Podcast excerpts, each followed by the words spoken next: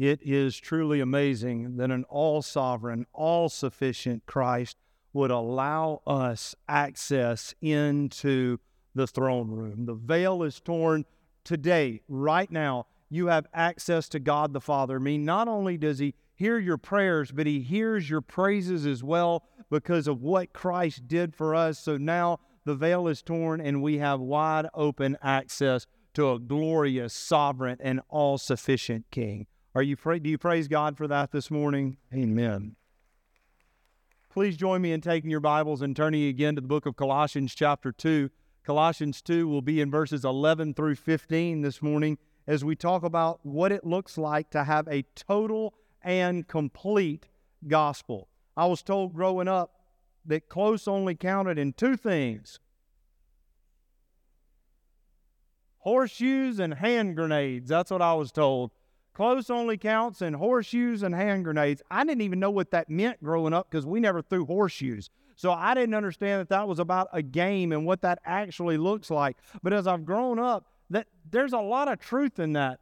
Close and finished are two completely different words. Students, let me let, let me just illustrate that with you.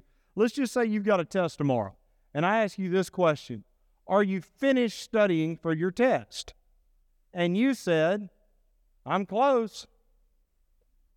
Close means you're probably going to fail that test tomorrow. What about this? My wife is a patient woman, but every now and then she's cooking dinner. And so at night, I'll ask, I'll be like, Is supper ready? Is supper ready? And she'll say, It's almost ready or it's close. The difference in close and ready is raw chicken versus cooked chicken, right? It's either finished or it's not. Men, let's pick on ourselves a little bit. How many of you have some projects around the house? I'm about to get everybody in trouble that are almost finished. They are close to finished. There is a difference in close and complete. Thank God we don't have a gospel that is close to finished. Thank God we don't have a gospel that is almost sufficient.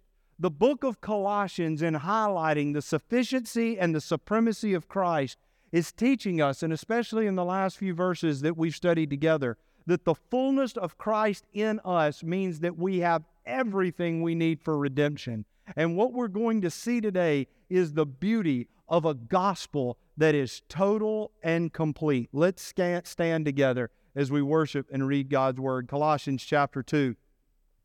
We're going to begin together today in verse 11. In him you were also circumcised in the putting off of the sinful nature, not with a circumcision done by the hands of men, but with the circumcision done by Christ, having been buried with him in baptism and raised with him through your faith in the power of God who raised him from the dead. When you were dead in your sins and in the uncircumcision of your sinful nature, God made you alive with Christ. He forgave us all our sins, having canceled the written code with its regulations that was against us and that stood opposed to us. He took it away, nailing it to the cross, and having disarmed the powers and authorities, he made a public spectacle of them, triumphing over them by the cross. What a glorious gospel. Let's pray together. Lord, we bow before you today. I pray you help me to get out of the way of this glorious Bible text.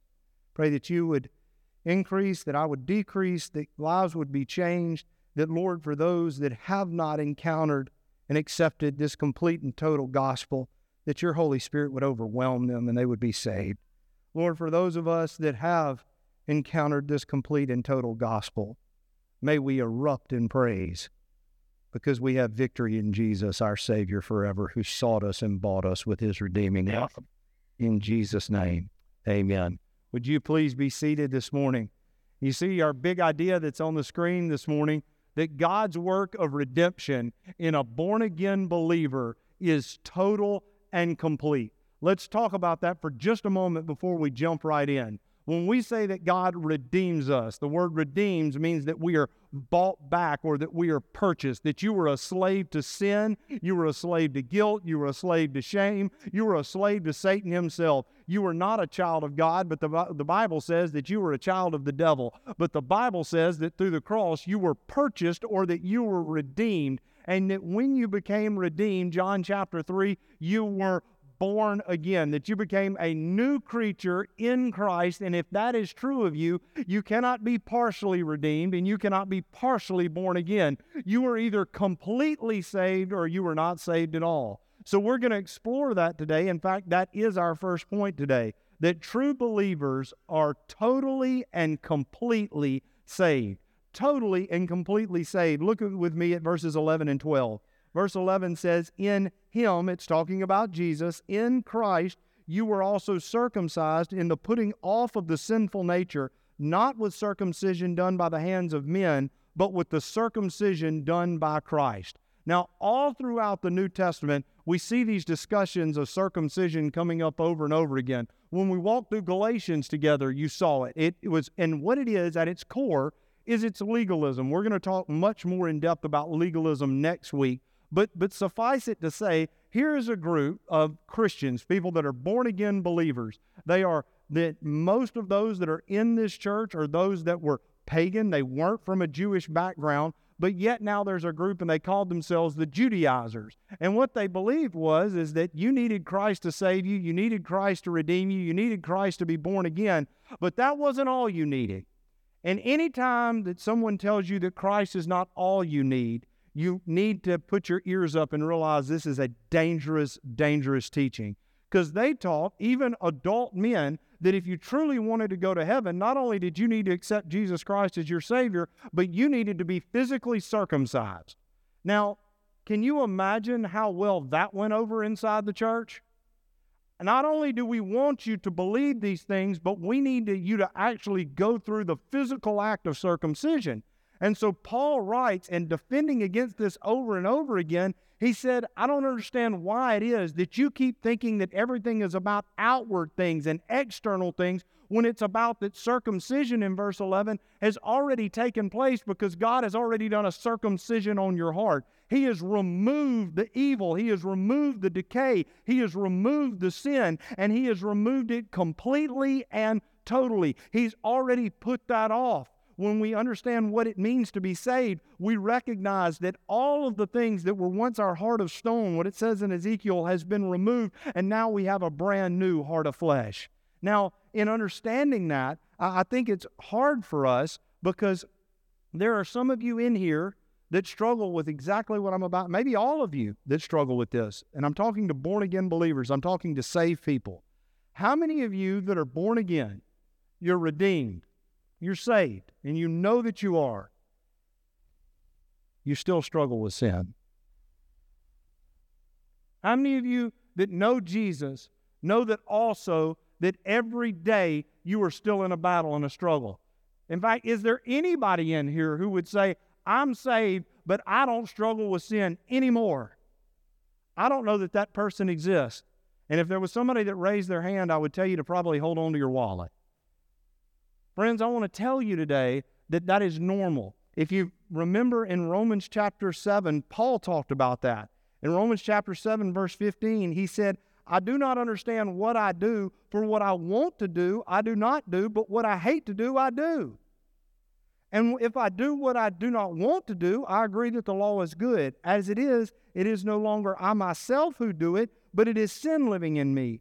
I know that nothing good lives in me, that is my sinful nature. For I have the desire to do what is good, but I cannot carry it out. Have you ever felt like that? For what I do is not the good I want to do. No, the evil I do not want to do, this I keep on doing. Now, if I do what I do not want to do, it's no longer I who do it, but it is the sin living in me that does it.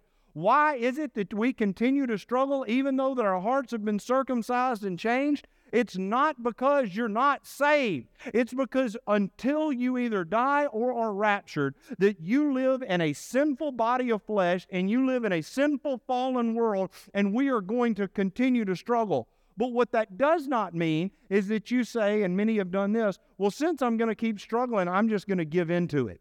I can't help it, so I'm just going to give into it. Here's the difference now, it's not legalistic. We're not saying you must do these things to earn favor with God. It's not that, hey, you need to think this and do this and go to this place and be circumcised and do all of this list of things so that you can earn favor with God. The difference now is that I'm already have the favor of God because I am saved. I've been clothed in righteousness. So the reason that I try to do the things that God wants me to is not because I'm sitting before his throne room saying, "Oh God, please accept me. Please let me in. Please love me. Here are my gifts. Here are my offerings." Do you understand that you couldn't do enough? That there couldn't be enough circumcision, there couldn't be enough legalism, there couldn't be enough works. No. When you understand the total and complete gospel, it's that you were made right before God because He has removed your heart of flesh. You died to who you once were. You were raised in Christ. You were born again. You've been washed by the blood of Jesus. So now I strive not so I can please God, but I strive to please Him because I've already found favor with Him, not because of who I am, but because of the gospel. That's a huge understanding. But He doesn't stop there. When you get to verse 12, he says this having been buried with him in baptism, does that sound familiar? Having been buried with him in baptism and raised with him through your faith in the power of God who raised him from the dead. Now, there's been a little bit of debate about this verse, so let's just make it clear. Is Paul here specifically talking about physical water baptism? No. In this verse, Paul is talking about that we are all baptized the moment we are saved, that we are baptized into Christ. The reason that we baptize, and, and it's worth talking about this for just a moment. Every child in the room, if you're a guest with us, and all of us need a refresher course every now and then, we fill up that baptistry with summit water. It comes straight out of a pipe and it fills that up. It is not holy water. It's no different than any other water. And the reason that we baptize is not because today, when we celebrated with Tucker, we aren't celebrating that somehow he got saved because he went into the baptistry. He wouldn't be any more saved if he went into that baptistry than he would be saved if he took a bath at his house. The reason that we do that is to symbolize what God has already done. And that is that we I have been crucified, Galatians 2:20, I have been crucified with Christ, and now Christ lives in me. So I died to who I was. I was raised in Christ. I was forgiven of my sin and washed. So the reason we go into the baptistry is symbolic in our obedience to Christ to be able to tell the world what happened to us when we were radically saved by the power of the gospel. Now, when we talk about baptism and we talk about the understanding that we all that we are baptized the moment that we are saved, how are we baptized? The Bible says we are baptized in the Holy Spirit. Some people say the Holy Ghost. But what is baptism by the Holy Ghost or baptism by the Holy Spirit? And if you're saved, are you baptized in the Holy Spirit? You see, there, there is a line of teaching that says that you can get saved and then you have a subsequent spirit baptism sometime later. Oftentimes that's authenticated by some type of signs and wonders. But I would tell you that the Bible teaches clearly you cannot be saved without being baptized by the Holy Spirit. If you are saved, you are baptized by the Holy Spirit. And here's why you could never be saved outside of the Holy Spirit. Outside of the Holy Spirit, you would never know you needed to be saved. You would never be convicted of sin. You would never desire the things of God. You didn't, in your wretchedness, one day say, I know I need Jesus. No, it's because the Holy Spirit worked in your heart. And when you accept Christ Jesus as your Lord and Savior, we are filled with the Holy Spirit. And what we recognize is to not understand the Holy Spirit's role in salvation, is to not grasp that all three members of the Trinity Father, Son, and Holy Spirit all of them were involved the moment you came to salvation. Have I been baptized with Christ? Yes. Am I baptized in the Holy Spirit? Yes. And the reason that we know that is because this salvation that we have is not partial, but it is complete.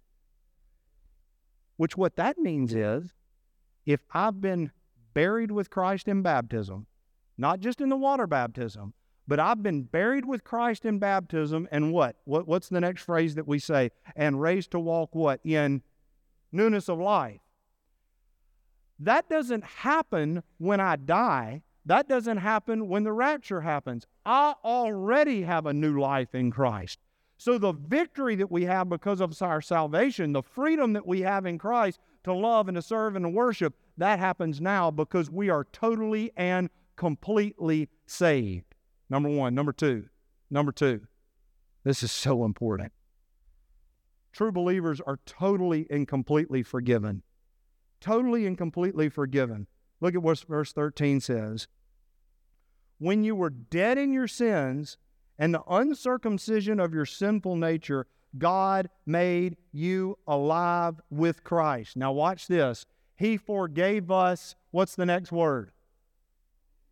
What's the next word? All our sins. He forgave us all our sins, having canceled the written code with its regulations that was against us and that stood opposed to us. He took it away, nailing it to the cross.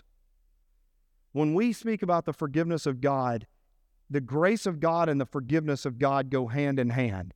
And the forgiveness of God is completely and totally a gift of God. It is independent of any human work or merit. You can't earn His forgiveness when you go to someone, even a human being, and you say, I am sorry. You can't earn their forgiveness. Forgiveness has to be given despite of what you have done to them. When we come before the holiness of God and we reach out to Him, I would tell you that the most exciting and beautiful and wonderful doctrines of Scripture is the forgiveness of God. But it is also the one that most people struggle with the most. It is the doctrine that keeps people from salvation because there are people who have been lied to by their flesh, they've been lied to by their minds, they've been lied to by the devil, and some of them have even been lied to by people to believe that because of their past, because of their issues, because of things on their life, that they cannot be forgiven. That God may be able to forgive someone else, but There's no way He could forgive me. And if you only knew what I had done, you would know that I'm beyond being able to for- be forgiven of God. That is a that is a doctrine straight straight out of the pit of hell.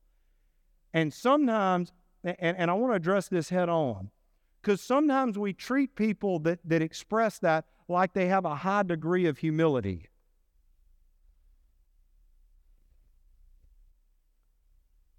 Understand me in what I'm about to say.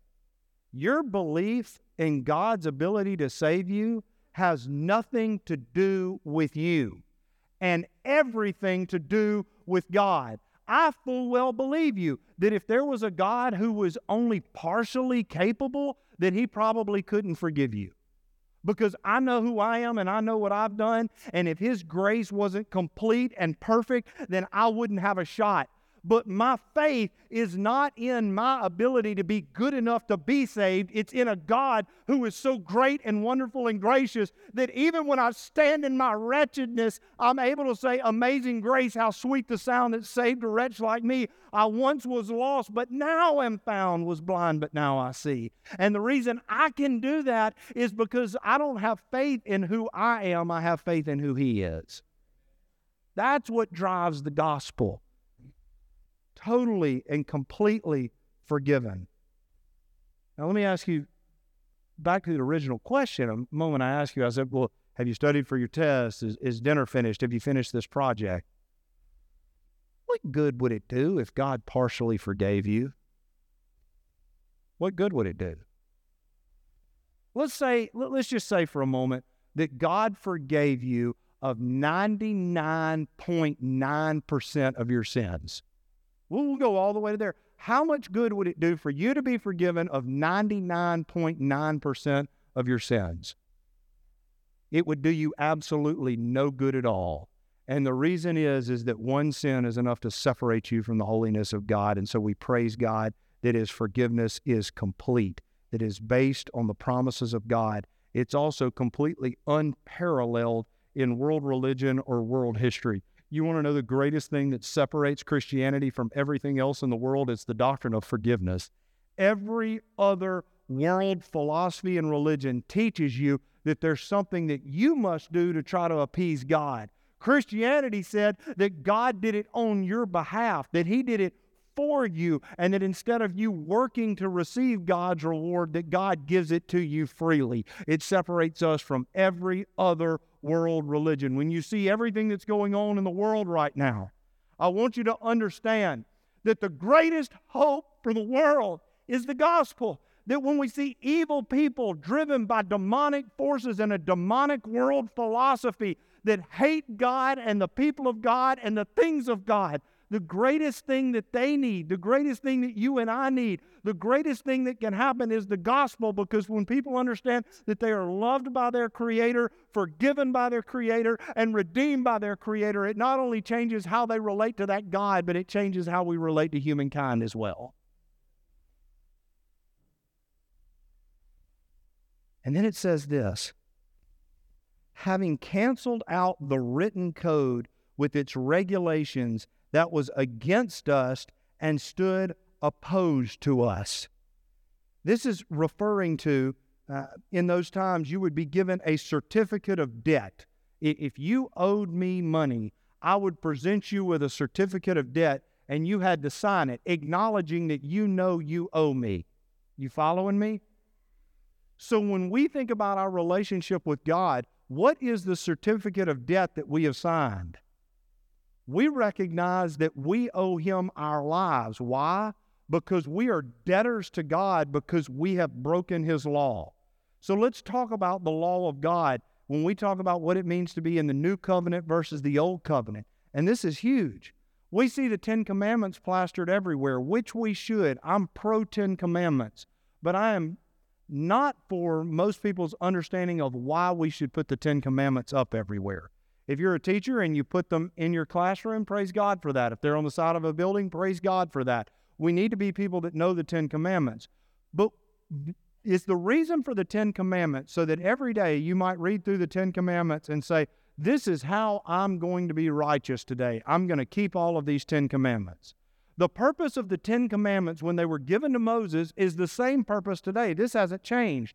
It is to show you that when you read the Ten Commandments, that you have no hope that you're a lawbreaker, that there is not one of them that you have not broken. We've shown this over and over and over again. So I'm a debtor to God because I have broken every single one of His laws over and over and over again. But yet it tells us here that He canceled out the written code. How was that done? To get a really good picture of this, we need to understand how things were printed back in the day. 2,000 years ago, we had, there were two forms of paper. One was one you're fairly familiar with, papyrus, and they would write on that. That's from a plant based substance. And the other type was something called vellum, and vellum was made out of animal skin.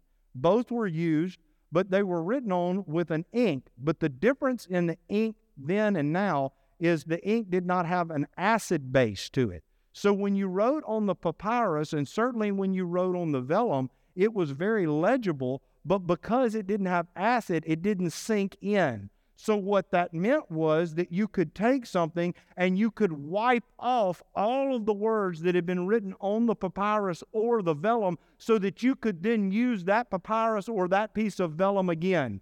What is so beautiful about the word picture that is being painted here is that when we sing about the fount that we come to and the blood of Christ that was shed for our sins, the blood of Christ is the very cleansing agent that was applied to the vellum because when you picture a piece of papyrus or a picture of vellum with the Ten Commandments over it, then you recognize that if your name was at the top of that and it started at your birth and it went all the way until your day of de- death and it wrote every single one of your sins, past, present, and future, every sin on it.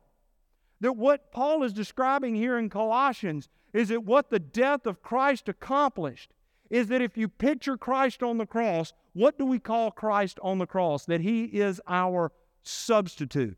To be our substitute, that communicates that who should have been on the cross? You and me, right? When Jesus was on, on the cross, do you remember that they put a sign over his head and it mocked him? Do you remember this? Jesus Christ, the King of the Jews, and they placed it o- over his head. Had there not been a substitute and you had been the one hanging on the cross, what could have been hung over your head? The Ten Commandments. And the reason the Ten Commandments could have been hung over your head is they are proof that you are a lawbreaker. They are proof that you deserve the wrath of God. And our lives give that evidence by every single sin that we commit. So, the beauty of the cross of Christ is as the blood drips from his hands and drips from his feet, when we say that that blood is applied to our hearts, It is applied to our hearts because that same blood is taken and it wipes off our lives just like it would have been wiped off the vellum so that when we stand before the Lord one day and we're going to be judged before Him, they get out this piece of vellum or this piece of papyrus that ought to have every sin that you've ever committed written on it. But when they look down on it, it's completely blank. And the reason it's blank is because the blood of Jesus has been used as the cleansing agent, and now there's not an indictment against you. That's the power of the gospel. Friends, when I asked you just a moment ago, I, I think this is, is huge. That one little three letter word that you read out together in verse 13, He forgave us all. He forgave us all our sins. When Jesus was on the cross, he made several statements that are recorded for us in the Gospels. I think my favorite statement that Jesus made, maybe in all of the Gospels, but certainly on the cross, it's a three word cry. And he said, It is finished. Sometimes some of you allow doubt to creep into your heart and creep into your life and creep into your mind about the forgiveness of God. And I want to remind you that when Jesus said, It is finished, he was saying that the penalty has been paid in full. When God sent Jesus, we talked about last Wednesday night the incarnation of Christ. When he left heaven and he became a baby born of a manger and lived 33 years on earth, only to be taken to cruel Calvary's cross and crucified. What we look at when he cries, It is finished, is that God absolutely finishes what he starts. And not only does he finish it, but he does it in victorious fashion. Point number three. Point number three. True believers are totally and completely victorious. Watch what it says in the last verse that we read together. And having disarmed the powers and authorities, he made a public spectacle of them, triumphing over them by the cross. Now, who were the powers and authorities? Don't get this confused. Certainly, we know that there were Jewish powers and authorities that, that wanted Jesus killed the Sanhedrin and the Pharisees and the Sadducees. And we know that there were people like Pilate that was involved and Herod that was involved. But in this particular passage, the powers and authorities that he talking about is talking about are the demonic powers that were assembled against Christ, not only at his crucifixion, but have been assembled against the person and work of God since Satan fell. Now, this is going to take just a second, but I think it'll be worth your time. All the way back in Genesis chapter 3, to corrupt man and make him unredeemable, Satan took on the form of a serpent and, te- and went into the garden and tempted Eve. You can remember that she goes to Adam, they eat of the tree of the forbidden fruit, and at that moment they were filled with shame, realizing that they were naked before a holy God. We know that then genetically passed on from Adam and Eve to every one of their grandchildren, which includes you and I, that we all inherited something called a sin nature. Now, what is so awful about that is that sin nature separated you from God. And so from that moment on, God began the redemption process of getting ready to send a Messiah, a deliverer. And so Satan launches his all out attack to keep that from ever happening as you read about what takes place all throughout the Old Testament. It is Satan trying to keep the Redeemer's seed from ever showing up. The captivity in Egypt, you can remember that story. The trying to exterminate the people and trying to exterminate the Jewish people. In Esther, when Haman wanted to kill all of the Jews, that was a satanic effort, just like the efforts are today that want to eliminate Jewish people. It was a satanic effort that took place. And then, if we're to fast forward even further and you get to the New Testament, and you can remember that there's a baby born in Bethlehem, and wise men came from the east, and they told a king by the name of Herod, in filled by demonic influence, it was Herod that said, Let's kill every male child so that there can be no redeemer. But Jesus Christ, having lived and grown up, finally, in a last ditch effort, they said, We will kill this threat. We will exterminate this one they call Jesus. And so Satan and all the demons of hell, thinking as they march to that hill called Golgotha or Calvary, Jesus Christ is nailed to a cross. And when he cries out, It is finished, all the demons of hell, believing in that moment that they had conquered over Christ, did not know that between Friday and Sunday, the Bible tells us that he went to pre- and preached to the spirits that were in prison. That's what Second Peter tells us. Now, in the Apostles' Creed, it said that Jesus descended into hell. I used to not believe that because of those three words, it is finished. And I thought Jesus didn't have any more to pay, so why would he have gone to hell? But Jesus didn't go to hell between Friday and Sunday to continue to suffer. Jesus went to hell for the very reason that he would preach to the spirits in prison. Now, what is he preaching? Is he preaching redemption? Absolutely not. What he is preaching is the declaration that you have set out since the dawn of man to corrupt man so that he could be unredeemable and unsavable. But I want you to know that you could not stop me, that I am God Almighty, the Son of the King, and that even though you thought you killed me, I want you to know that you're going to look up and that you're going to see, just like those women did at the tomb, that he is not here, that he is risen, because death could not hold him and the grave couldn't keep him. And Jesus Christ rises from the grave in grateful triumph with the recognition that no demon of hell, no horde from the depths could possibly keep down the very one who not only created the world, but now owns it because he redeemed it. And friends, I would tell you that's my God. That's my King. That's where my hope is found. Now, if that's the truth, and I believe it with all of my heart, if that's the truth, then his victory is our victory. But I'm not waiting to rise from the dead. I'm not waiting till the rapture to rise from the dead. I've already risen from the dead. I once was lost. I once was dead, but now I have a brand new life in Christ. I'm redeemed. I'm forgiven. I'm free. I'm justified. I'm full of joy and I'm full of hope. And that's not just going to be when I die and see Jesus, that's today. That's now. So you have a reason, church. You can clap.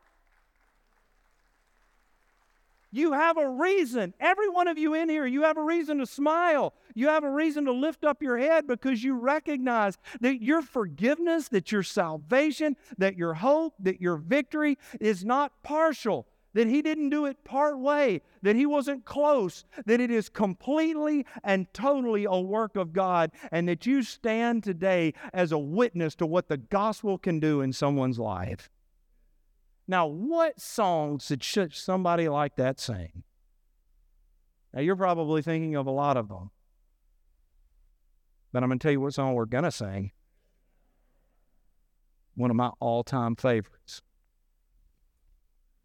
We're going to stand in just a moment and we are going to cut loose on victory in Jesus. My Savior forever, who sought me and bought me with his redeeming love. He loved me ere I knew him and all my love is due him. Friends, the reason we're going to sing that is because if you've never found victory in Jesus, you need to run. Run, not walk. There's men outside, and there'll be men that are standing down here, and they want to tell you how you can experience the greatest victory you've ever had in your life.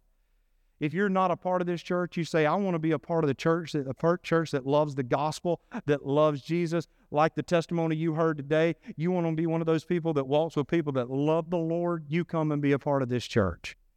But every single one of you, church folk, I want to talk to you for just a moment.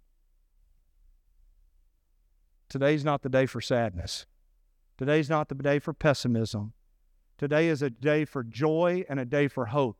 So I want you to sing this song like Jesus actually rose from the grave. I want you to sing this song like he's coming back again. I want you to sing this song like you really have victory, like you're actually forgiven, like that your life and your eternity aren't defined by your sin, but they are defined by God who rose from the grave.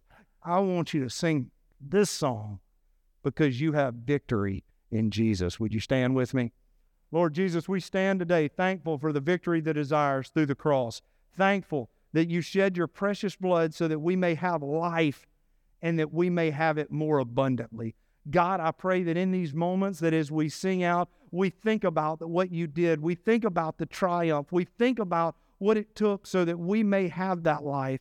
Lord, I pray today that we would understand that we truly are free in Christ, that our salvation is complete, that, Lord, we wouldn't allow our flesh or the devil or anyone else to convince us that we aren't or cannot be forgiven by the blood of Jesus. But, Lord, that we would walk in you, understanding that you, our glorious and great King, have the only one who could do what it takes, has finished the job completely. So, our Savior, hear our cry now as we worship you, our victorious King. In Christ's name, amen.